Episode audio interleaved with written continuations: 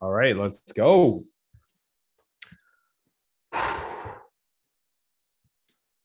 Welcome back to the next iteration podcast. Today's episode is on boredom. Now, boredom is quite a controversial topic. Most people hate being bored and seek to fill their lives with stimulation in one form or the other, whether it's social media, you know, partying, meeting new people, whatever it is, right? But in reality, boredom can have a lot of positive effects on the brain, including motivating a search for novelty, increasing creativity, improving our mental health, and just generally making us more self controlled people. So, today, Damien and I are going to talk about our experiences with boredom, um, some of the science behind making space for boredom, and some of the negatives of constant stimulation. So, without further ado, let's get started. You are now listening to the Next Iteration podcast with your hosts Fuad and Damien.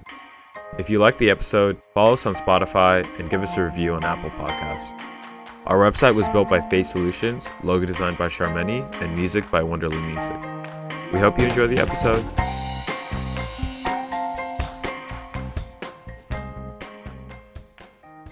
All right, welcome back, good people. Um, I want to preface this by saying I'm sorry if my voice just kind of is just out of whack today. I'm still recovering from COVID, so if you know hear a little bit of phlegm, as gross as it is, forgive me. I can't do anything about it. I got a Halls going right now though to make sure that I sound as uh, as clear and sweet as possible. Um, Let's go. I also wanted to start the episode off with a bit of an ode to boredom in some ways, um, but this is inspired by some of the conversations that I've been having recently with some other young people. Now, for many of us out there that are young, early in their careers, the road can seem long, it can seem long and nebulous, and at times incredibly grueling. And hell, that's even the case for people that are older, right, and more advanced in their careers. And I know in this podcast, it can feel like we're portraying this image of constantly having to be in go mode, constantly having to be on the grind, almost as if a moment spent not improving yourself is wasted. But you know, that's just not the case. You know, we're human and life kicks our ass sometimes. I've been uh, having these conversations and you know this idea keeps popping up and people are you know just sheepless they're incredibly sheepish when saying like you know i haven't really been doing much recently. I've just been surviving. And man sometimes just surviving is a whole ass battle in and of itself. Oh yeah. I think it's just important to give yourself the space to just not do anything sometimes and be okay with it. There's oftentimes a lot of guilt associated and we end up kicking ourselves for doing that. So we're not even able to enjoy spending that time doing nothing. But again life is a marathon not a sprint. It's this conventional piece of wisdom we constantly hear, but it is so true in so many ways. So, you know, for this is for everybody out there that are just taking every day, one day at a time. That's all you can do sometimes. And I hope that you can take some time today to, you know, show yourself some love. Um, Fuad and I have also recently been struggling um, in a lot of different ways. You know, both have contracted some form of illness. Um, Fuad's is undisclosed unless he wants to share. uh, and then you know I got COVID as well, and you know it's it's so weird, but I was actually low key kind of grateful to have gotten COVID because you know you just you're on your ass just sick, you can't do anything, so you're just forced to rest. And I was like, damn, nobody can blame you for doing this right now. So it, mm. it took having to get COVID for me to really realize that. Um, so again, take it one day at a time, show yourself some love, and all we can do is just keep putting one foot in front of the other. That was beautiful. It's a great way to start off the episode. Um, I think rest is really important, and there's a lot of ways that boredom relates to rest too.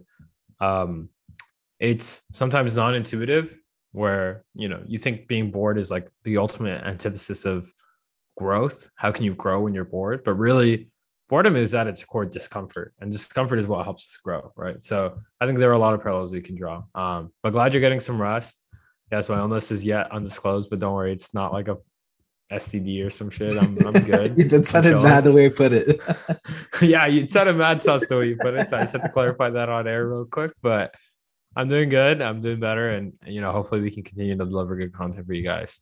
And as in true next iteration podcast form, I have a quote for you guys today, and this quote is from uh, this book called "The New Executive Brain: Frontal Lobes in a Complex World" um, from the Oxford University Press, and uh, the quote is that the great globe-trotting Christopher Columbus would have never embarked on his great voyage had he not been temperamentally dysphoric and had Prozac been available in those days. Uh, and you know, not a big Christopher Columbus fan, but I think it was an interesting quote. And we'll touch on all those points, but the quote's getting at the idea that yo, know, you wouldn't have suck out no- novelty or sought out novelty if you weren't constantly bored, right? If you didn't have some element of boredom, you wouldn't go out there and seek something new. And so I think that's a great way of starting this conversation off because a lot of people approach the conversation with boredom with a lot of resistance. Why be bored in a world that offers you constant stimulation? But I think boredom gives you space to rest. Boredom gives you space to be creative and gives you a lot of space to like actually seek out something new. Uh, when you're waking up in the morning and immediately going on social media, immediately being barraged by emails, et cetera, et cetera, you actually don't have the space to think of anything further than the next thing you need to scroll to, right? And in a way, social media is almost sapping that search for novelty because we're constantly satisfied by novelty. We don't have the desire to go move to a new city, meet someone new, maybe put ourselves out there in our career a little bit more, try a new hobby because we have micro stimulation throughout the entire day. And so there isn't that buildup of, yo, I'm frustrated. I need to go out and do some shit. Right. And I think that's really, really important because I think I've been suffering from that a lot as well. When you're caught up in the minutiae of day to day tasks, you know, the next PR to put out, the next email from your boss, et cetera, et cetera, you stop, you know, focusing on the long, longer term, bigger picture. And I think boredom allows you to give yourself mental space where you can grapple with that. Um, and you have like that intelligent, curious, and you know, adventurous person that is you shine through a little bit more. That that's beautiful. Uh, there, there's that COVID clearing of the throat. uh, you know, there's perspectives on every side of this issue, and it's almost like the more I see both perspectives, the more they seemed aligned um, in some mm-hmm. odd way. Um, like, for example, there's a quote by Vincent van Gogh I would rather die of passion than of boredom. So, in that way, it's kind of like he's saying, you know, boredom is antithet- antithetical to what I really want to be doing. Um, I'd rather mm-hmm. be doing mm-hmm. everything that I'm passionate about. But then, when looking at it from that perspective, I think it also ties back to this idea that there are no uninteresting things just uninterested people. So in that way, you know, you could find yourself being bored, but it should, could just be that you're not really interested in anything that's happening around you. So conversely, if you were hypothetically the most curious person in the world, you could probably find you probably wouldn't be bored because you would constantly be inundated by questions and lost in this theater of thought thinking about just these random things around you, right? If we look at um, Da Vinci, he constantly was thinking about all these little tiny details in life around him that most of us would have never thought to pause and question. So, in that way, boredom seems to be more so a vehicle of or a function of the level of um, interest that we have in something. So, if you're naturally curious, likely you'll find many ways to dispel the boredom. The problem, though, is that most of us, instead of pursuing curiosity um, to quell boredom, it's we're pursuing high stimulus activities. Um, and oftentimes it's, you know, like wasting time on social media, watching shows on Netflix, gaming, whatever your vice may be. And again, just to, you know, briefly touch on like that little ode that we started the episode with, you know, it's okay to do that sometimes. Like it's, it's completely okay. And again, like we keep saying it in a way where you know you should never be doing these things but take the time if you want just be conscious of how you're spending that time um, so you i believe you had uh, some more research uh, that you wanted to share yes sir i did um, i think there's a wealth of research out there on the topic of boredom it, it sort of makes sense, right? Like what's the basic human state? And I think the the most interesting is around sort of creativity. If you think about yourself as a kid and the way that you would question fundamental assumptions, I feel like most of those assumptions were questioned during periods of boredom. And in fact, as I've gotten older and older, I've noticed that not only have I become somewhat less creative, but I think that a lot of it is to do with the fact that I've had less opportunities to be bored. I don't know if you remember as a kid, anytime you were bored, you would doodle on your textbook, you would daydream about, you know, insane shit like all the time. Uh, I remember as a kid on road trips, I would look out the window and imagine this like Spider-Man like guy just running along the cars and shit like that. and there's so much of that creativity lost. And I think a lot of it has to do with that loss of boredom, right? There's just less empty moments in our life where we get to just say, yo, what if I could fry a worm and eat it? You know what I mean? And I think there is a place for directed creativity like that and even undirected thought like that, just allowing you to like explore the full range of things. Um, and, you know, in addition to that, it's a time of inward thought and reflection.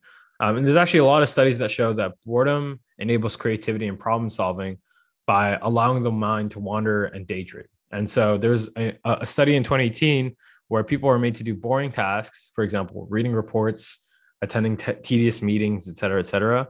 And then uh, they were compared to a group that hadn't been doing that, had just been like allowed to use their phones, uh, you know, do whatever tasks were important to them that day. And then they were allowed to wander, like sit with their thoughts and wander and just draw on a piece of paper. And the boring tasks were proven to show that they would lead to way more creative ways of thinking than um, mm-hmm. you know just people who are constantly stimulated. So i think there's a wealth of research out there that shows that boredom can increase creativity. And that's something i've been i've been super super lacking in my life i think right now. I think with the constant stimulation i've had both from work and from just like social life i've had less opportunities to sit down and just like let my thoughts wander. And so one thing i've been doing right now and this ties into a lot of the thoughts we've had with journaling mindfulness and just like sitting with your thoughts and allowing space for ideas um, has been every day when I wake up, I just like have a blank page of paper, a page of paper, and I just like do whatever the fuck I want for it. I have no structure to it. Uh, some days I decide to write something I'm grateful for. Some days I write a to-do list of things I have to do because I'm super stressed. That's what it's been the past couple days. Um, but some days I just, you know, draw something, draw like the cheesecake I ate for dinner last night, or like, uh, you know, just like something that happened in my life recently or something that you know used to catch my eye um, you know a sketch that i used to make when i was a kid. And i think that's been like super super useful and just like expanding my mind beyond the realm of everyday life. Because i think it's really hard to do that when you're caught up in um, what's next and, and what's important to me and how can i pare down and be essential. And those are all really really important things but a lot of the beauty in life just comes from dude, this is just some random shit I want to fucking do. And that's what I'm going to do today. Right. Mm-hmm. Um, and I think as adults, we don't let enough of that into our lives. So, yeah, so some research back ways that boredom can increase creativity. I mean, like, look at shower thoughts, right? Mm-hmm. It, it's it's this mimetic thing in our culture because it's such a ubiquitous phenomenon, and it's oftentimes like not until we're forced to just not do anything, just stand under the water, where we finally get to really understand that idea. And then, I mean, if you look at the shower thoughts subreddit, like there's some ridiculous things that people are thinking on there. And it's so fascinating to see. And oftentimes it's just really funny too. Um, so, in that way, you know, I think we all have a lot of incredible latent potential within ourselves, like within our own minds trapped away. It's just there to be discovered. So, in that way, you know, if you want to understand your mind, you need to sit down and observe it. There's no other way. So if you're constantly distracting yourself with these other things, then you're not really giving yourself a chance to um, to be able to do that, which sucks, right? And yeah. in this way, I don't know, I don't know why, but it reminds me of like the Aristotle quote: "Patience is bitter, but its fruit is sweet." Like oftentimes, because we're so accustomed to that um, hyper stimul- stim- stimulized, hyper stimulized world um, that we mm-hmm. live in, it feels it can feel really painful to just be bored for a little bit. But if you can grit your teeth through that boredom, try and settle yourself into that space, man, there's some beautiful things to be discovered there and mm-hmm. some beautiful ideas too. Like we're all thinking of some crazy shit in the background that we don't really think about. but all of our experiences, everything that we read, um, everything that we observe, you know, they're all kind of intermingling at the back of our minds. And oh man, what was that? Shoot, we did like an episode. There was like on like focused work, but then you take a break, and then like that break is when like I Pomodoro do, technique. sorry. The Pomodoro technique. No, no, it's not the Pomodoro. It was, I don't know, it had something to do with again, like you, you know, you're focused on work, you you encounter a problem, and then all you do is take a break, like go for a walk or something, Mhm. and then because your brain is still churning, Deep work and diffuse work. diffuse work. That's the term. Yeah. You know, there's that diffuse work happening in, our, in the back of our minds. So what happens if we just pay attention to what's happening there? Mhm.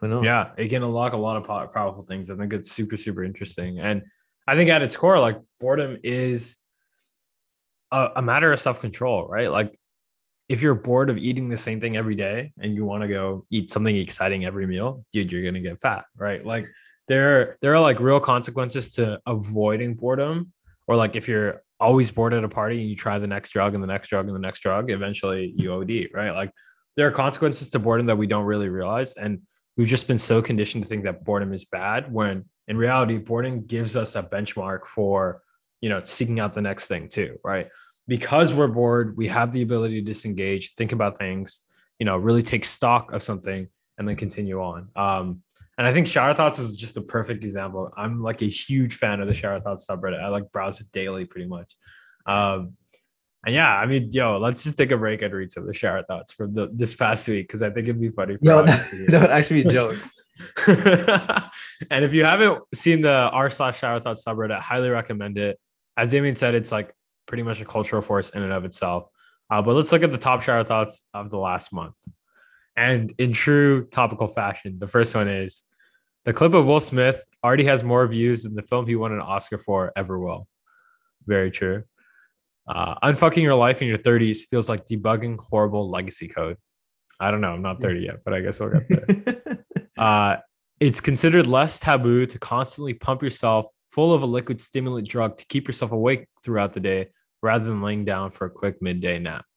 Very true. Oh, I have a good one for the pumped up for podcast, actually. Yeah, go Being ahead. able to tolerate the sound of your own voice in a video is probably the highest form of self-acceptance.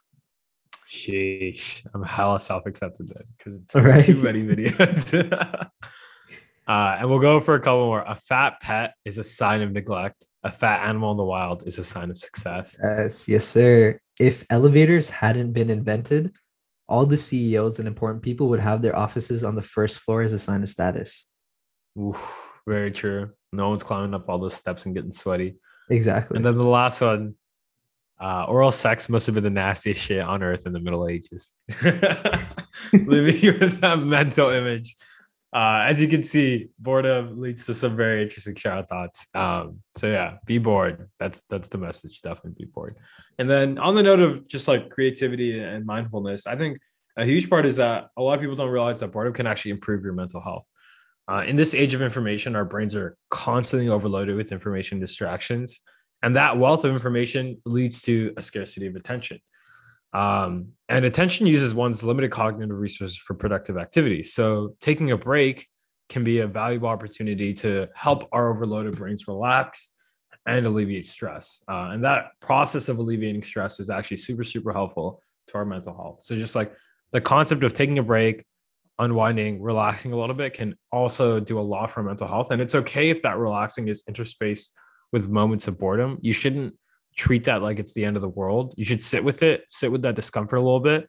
And I guess in a way, what that's doing is, dude, everything is better than that. You know what I mean? So if you've kind of been feeling like your day's been monotonous, monotonous, and like sort of the same shit in and in and out every day, having that little break can really give you a new perspective on how exciting your life is. Let- lets you kind of enjoy the everyday things a bit more. And there's a lot of like interesting ways that some of the things we talked about on these episodes has related to that. So, for example, the Vipassana meditation retreat that Hisham was talking about, that Jack Dorsey has done, that a lot of other famous people have done. Um, not that I'm including Hisham in the same class of people as Jack Dorsey, but um, the Vipassana meditation retreat is simply an exercise in boredom, right? You wake up at 5 or 6 a.m., you meditate all day, you're not allowed to talk to anyone, you're not allowed to read a book, you're not allowed to fall asleep except that you're a lot of times.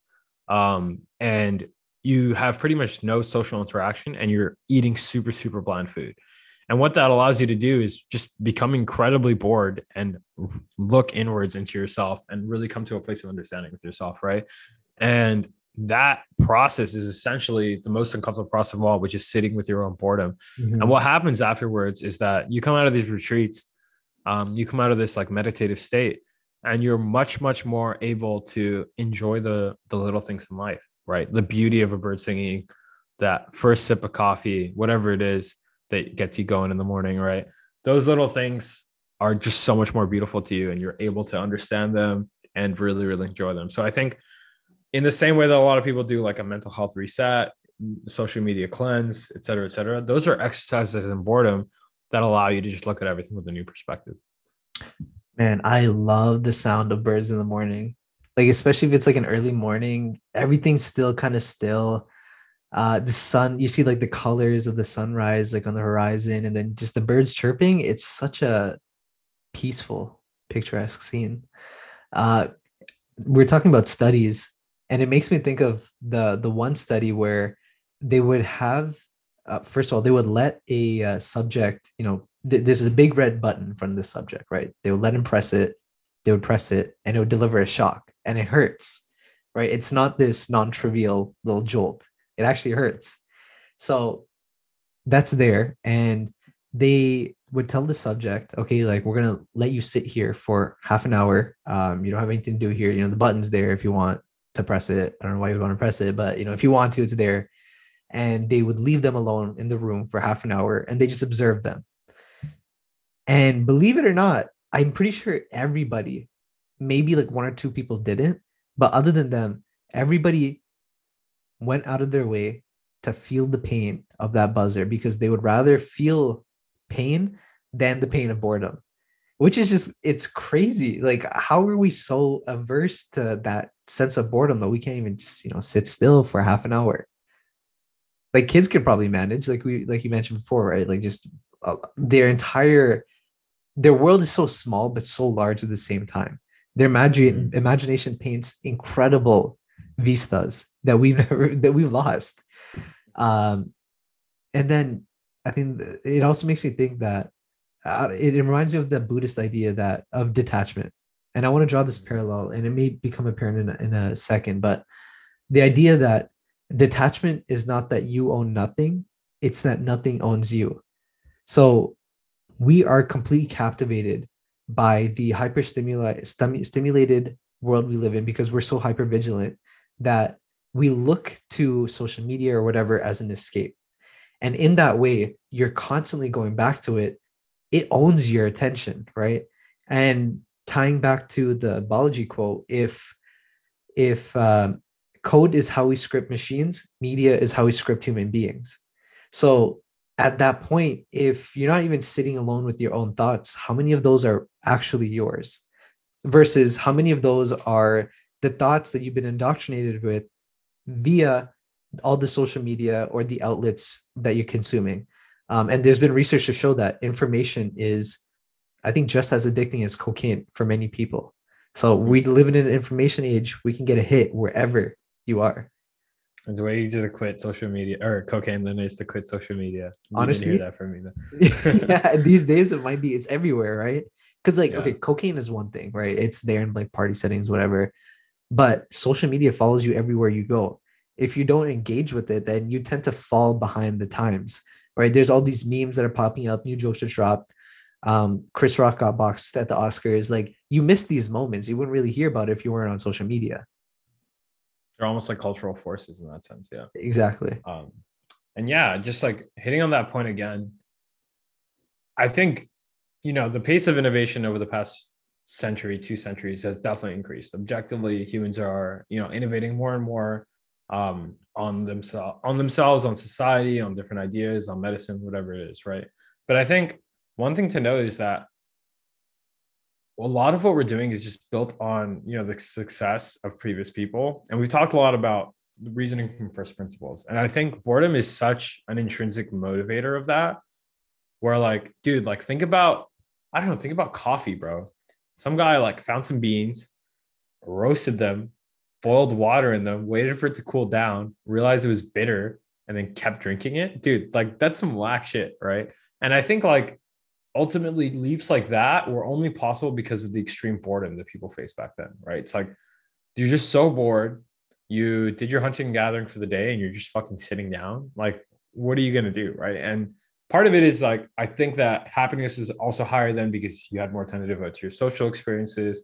And if you're sitting there bored, a really good thing to do is call your mom, call a friend, you know, spend some time with some friends, something like that. Um, and I think that'll do a lot for your mental health too. But part of it is that that extreme boredom gives you space to go do some whack shit, to do something that relieves that boredom that isn't just going on your phone and finding the new meme and getting that micro hit. But maybe it's like exploring that new part of town climbing something you know whatever it is. Just being a bit more adventurous i think is, is super super important.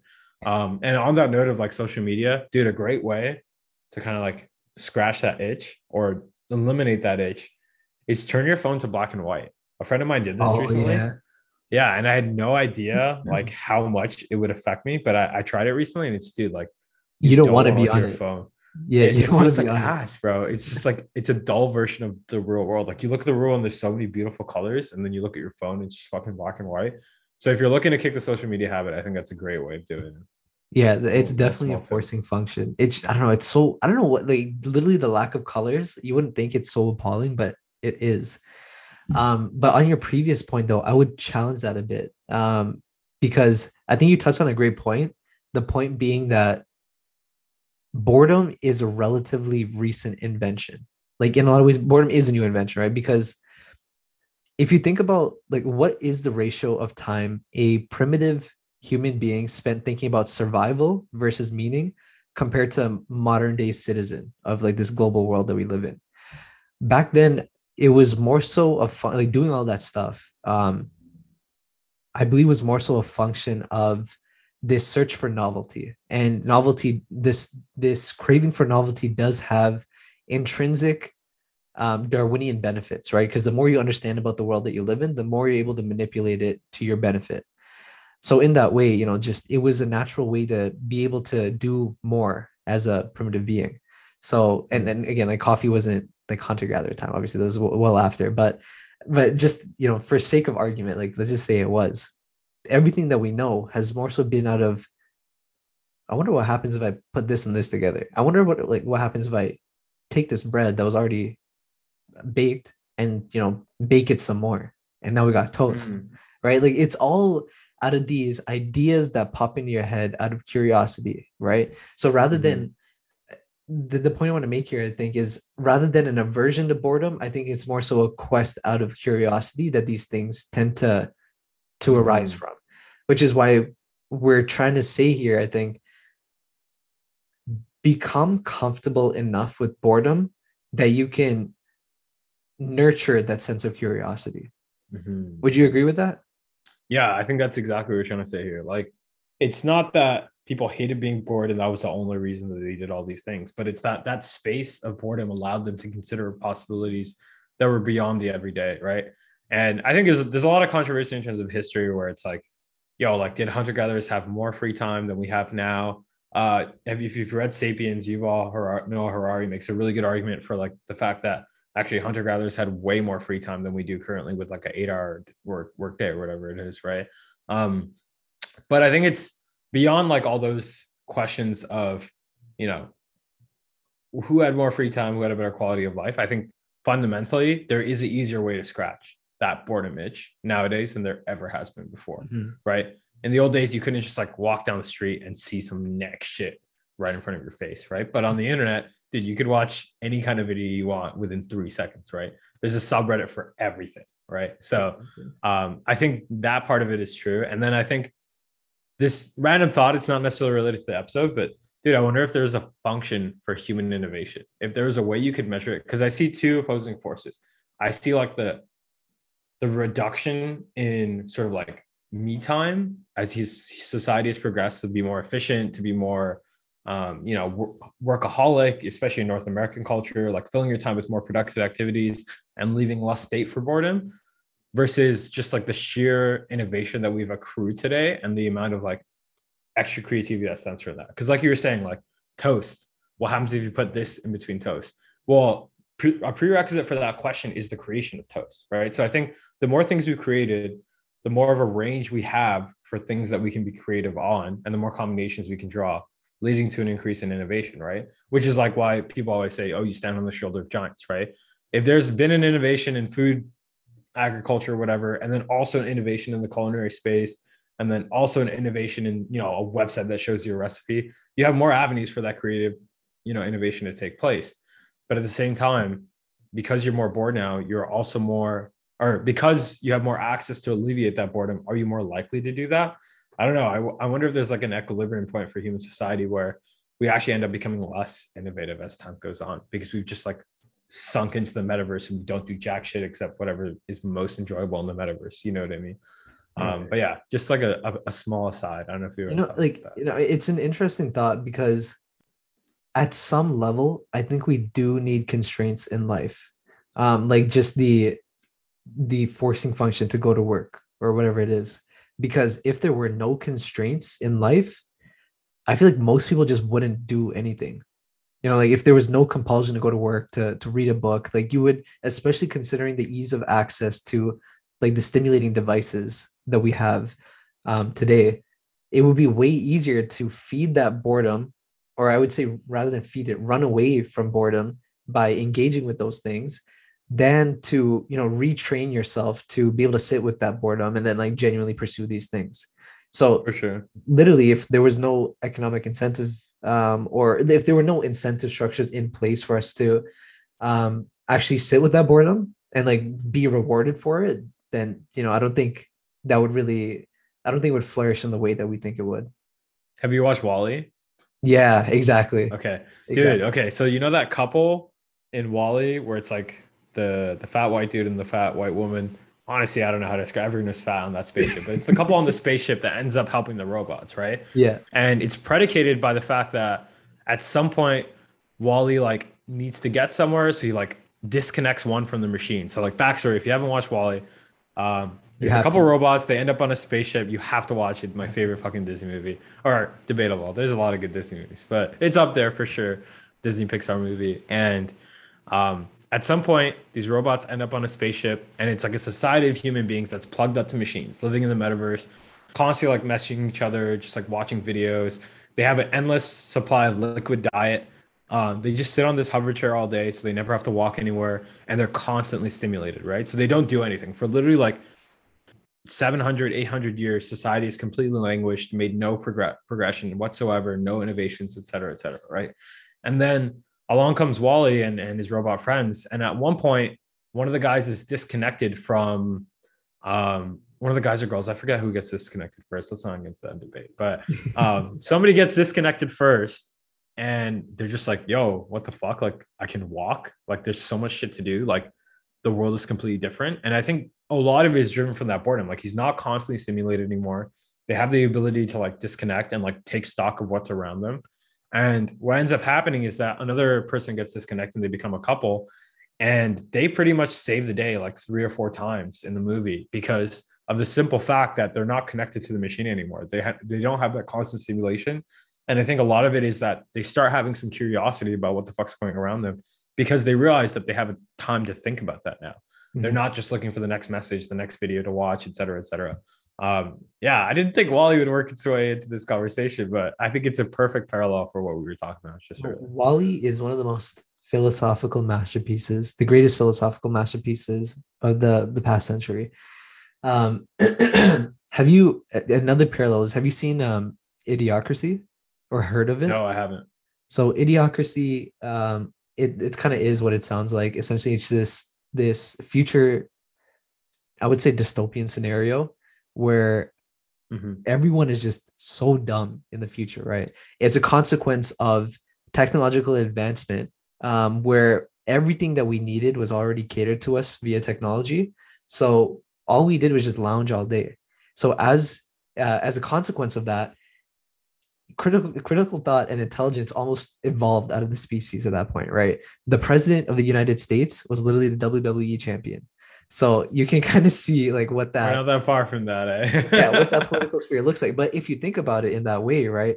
it seems plausible if we really go down this rabbit hole of if we spend all day doing the easy things watching or binging social media um, gorging on memes gaming or watching shows whatever we become so accustomed to that easy dopamine that you know reading long form content consuming lectures those become incredibly energy and cognitive bandwidth consuming.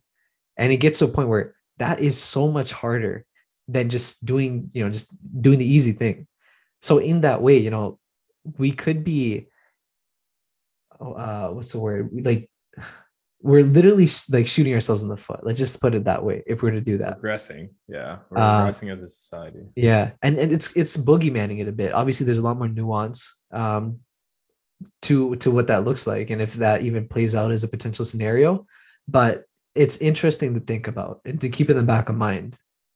Hmm hmm Yeah. Do you think we'll ever get to the point where we have evolved to a state like that, like where we live in the metaverse and like all our needs are taken care of, and we just lose the capacity for for thought and for reading long form content and things like that?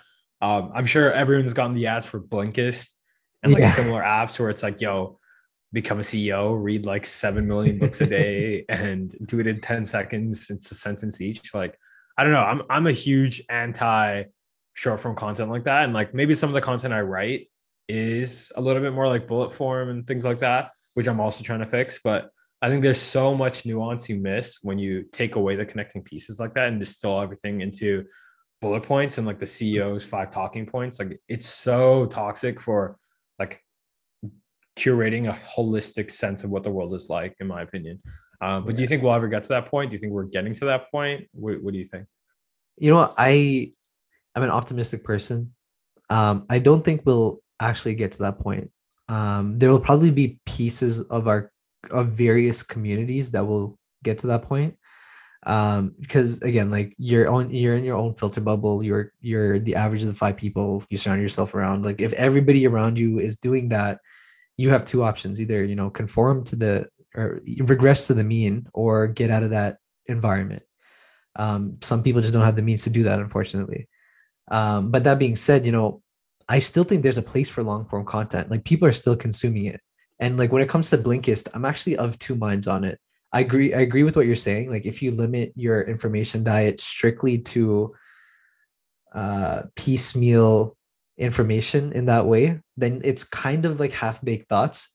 uh, If you're not doing your own thinking on the matter, like it's a good prompting function, right? Like you're introduced the Mhm. ideas and um, you can take that and run with it, right? And form your ideas or own ideas through it.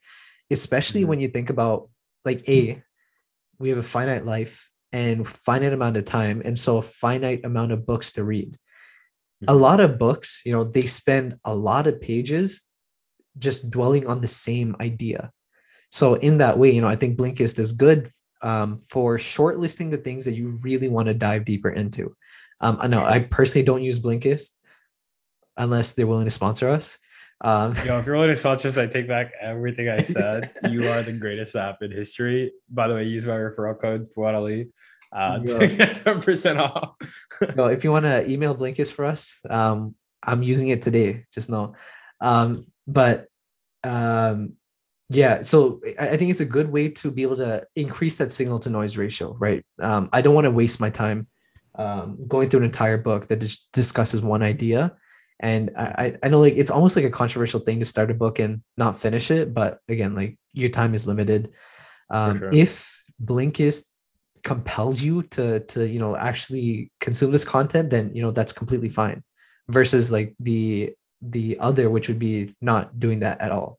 So to answer your question in short, I don't think we're truly going to get to that point. Like I still think that like mean, look at look at look at it this way.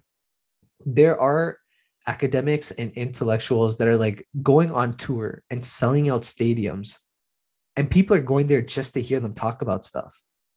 That's crazy to me, right? It's not just concerts where artists are sharing their music. It's literally just a theater for ideas.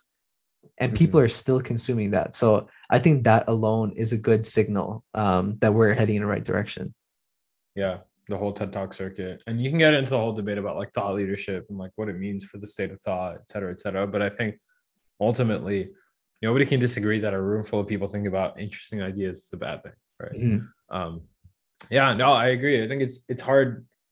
It's hard to evaluate things like this. I think there is a role for short form content. There is a role for prioritization, essentializing your life. You know, cutting out the noise, making sure you get to what's important. But then there's also a beauty in things that are just superfluous as shit, like poetry. like if you think of poetry as a human function, dude, it makes no sense. It's completely useless to human endeavor, right? What is poetry going to do for you? Is it going to put food on your table? Is it going to get you more money? And maybe for a good poet, I don't know. But consuming poetry is that going to do anything for you? But I think, you know, as anyone who knows anything about literature will find, is that there is a beauty to those small, seemingly insignificant and superfluous things in life that just allow you to see things in a more romantic way. And I think that's really, really important. And I do consider myself a hopeless romantic. So, you know, I will always espouse anything that involves looking at things in in a way that tries to draw out like the true beauty in them. But yeah. Yeah, and I, I wanted to, that actually reminds me of one quote. Um, I I heard it in a podcast, and I hate that I can't remember where I heard it from. Um, but I just jotted some notes on what I uh, when I heard it. But he was making the case that art as a social function is to increase human happiness, and it does this by at the indi- individual level awakening you to the possibilities of your own potential. It takes that potential and it refines it and enhances it and each art does it in different ways. Music appeals to the auditory, painting to the visual, sculptures are visual and tactile. You know, in the old days, people would actually feel sculptures, and poetry appeals to our language and emotional functions. This is at the individual level. At the societal level, you have people better aware of how they feel and that they can see and they can see that in others. Art in this way is empathy. So again, like well, I know we've come a bit of a ways from boredom, but you know, it all ties into it, right? If you weren't bored, you wouldn't create art. If you didn't create art, society would be less empathetic for it. Mhm. And I think Mhm. that sucks. Yeah, we've it that absolutely blows, bro. Absolutely blows. We talked about this idea before, like art as empathy, but also just like a function of understanding is empathy. Like everything at the end of the day either results in an increase in empathy or it doesn't. Like reading a new study on this thing increases your ability to empathize with people who suffer from this condition. Like understanding like a new market increases your ability to empathize with the struggles people are facing. Like if it's like an unbanked population, whatever it is, right? Empathy is so critical to not only being motivated to do things both for yourself and for others, but also just understanding who you are in the world and and understanding that you're not alone there. There are there are people out there struggling with the same shit you are, getting just as bored as you are, also turning their phones to black and white because they just can't get off of Instagram. You know what I mean? Whatever it is, you're not struggling alone. And empathy is a great way to kind of remember that and understand that. And I think boredom is a great way of cultivating that. So That is, I think that's an excellent way to tie everything together. Yes, sir. I think we did a good job of tying some really, really loose threads into each other. it was a bit of a stretch at some points, but it worked out. And your homework for today, you next iteration podcast listeners, is to watch WALL-E. If you Yeah. do one thing today, watch WALL-E and then shut it off and just be bored for like 10 seconds. Yeah, and WALL-E is also one of the greatest love stories um, in the Oh, yeah. the recent few decades. Um, and, and I will challenge you if you disagree otherwise. Um, if you dis- disagree, you're just wrong here. I'm sorry. Um, but yeah, I, I I think we did a lot of talking on boredom. Hopefully, we covered some ground that was new to you guys that you may not have heard of before. Um, again, feel free to hit us up and like challenge us on any of the assumptions or statements that we made here. Um, we'd love to hear it. Again, we we we get we're better for it, right? Mhm. Um, and if this episode bored you, that was the intention. So you're oh. I was gonna. oh, I'm so lame, but I was actually gonna say that at the start of the episode. Like, if you get bored the episode, then you can't click off because that it's it's a test. exactly. Um, but yeah, whatever. We're lame, but you guys love us for it. All right. so until next time, take care. Take a second to love yourself. Um, take maybe two minutes today to be bored, and go watch WALL-E. See ya. If you liked the episode, follow us on Spotify and give us a review on Apple Podcasts. Our website was built by Face Solutions, logo designed by Charmeni, and music by Wonderly Music. Thank you for listening.